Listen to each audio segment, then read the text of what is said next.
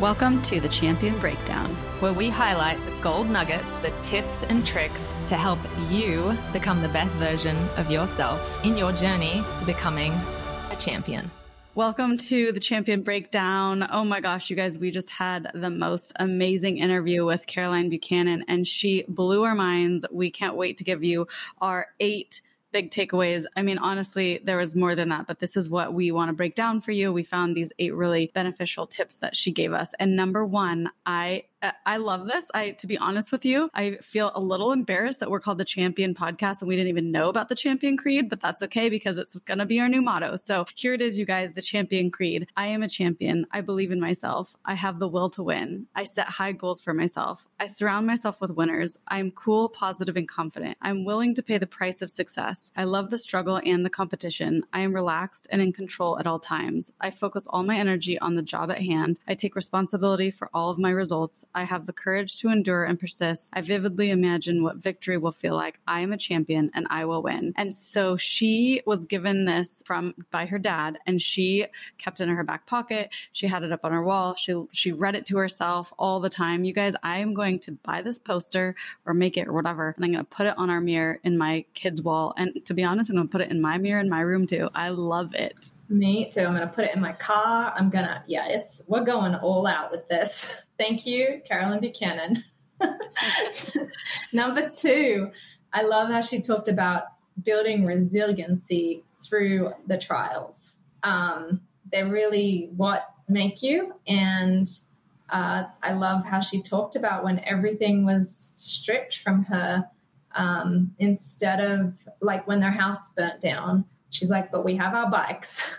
and we went on. And when her brother, like, you know, he's had the life changing injury of um, never being able to ride again with his breaking his neck, she uh, just decided to use it to fuel her. She didn't say it in this podcast, but I've heard her say, I'll ride for the both of us. And that's what she did. Like, hard things can really shape you. Number three, how she has such a long, amazing career is doing more than one sport. And I have heard this over and over, you guys, and I can see how easy it is to get sucked into just doing one sport, but it is so important to continue doing more than one sport, especially when you're young, especially when you can fit it in. Just find something else if you're only doing one thing right now. And you don't have to love it like the main sport that you're doing, but just doing something else. But I loved that tip. That was amazing. Mm-hmm. Number four, her success pyramid. So she talked about after every big competition, uh, putting the things that worked inside the pyramid and putting the things that didn't work outside. So she was basically like we're doing now, breaking down her her comp and learning from it and and moving forward. Number five, I love this one. The five second rule. She um, wasn't saying it specifically like from this book, but if you guys have not read Mel Robbins' book, The Five Second Rule, it's exactly what she's saying. There's actual science behind it.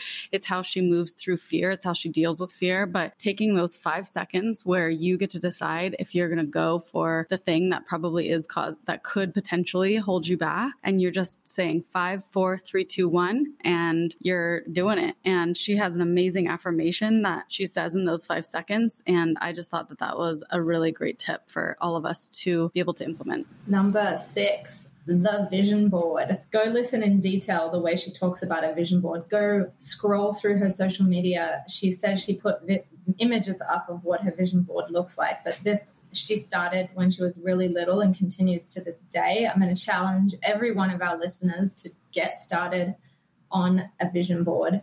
Um, she gets really detail specific, but you could just start with images of, you know, what she talks about. If you're visual, maybe you want to go to the Olympics, maybe you don't, but whatever it is that you want in your life, put it up there, the Olympic rings, or maybe you want to own a puppy and your parents won't do it. You could put a picture up there of a puppy. You know, it's not just about sports, these tools, it's for manifesting everything in your life. Number seven, playing to win and not playing not to lose. So this is such a great lesson that we all, all have in life. You know, be stay on the offense. Don't just go to the defense. Don't compare yourself to others. She really um, elaborated on that, and I love that. You know, just learning so many lessons from the losses, and you know, become you always become better from them, but being in the moment in those times, that's when you can really decide how to get out of them and what can come from that. But, you know, just really playing to win. You guys, let's play to win. That's a big motto for the day. Yes, let's do it.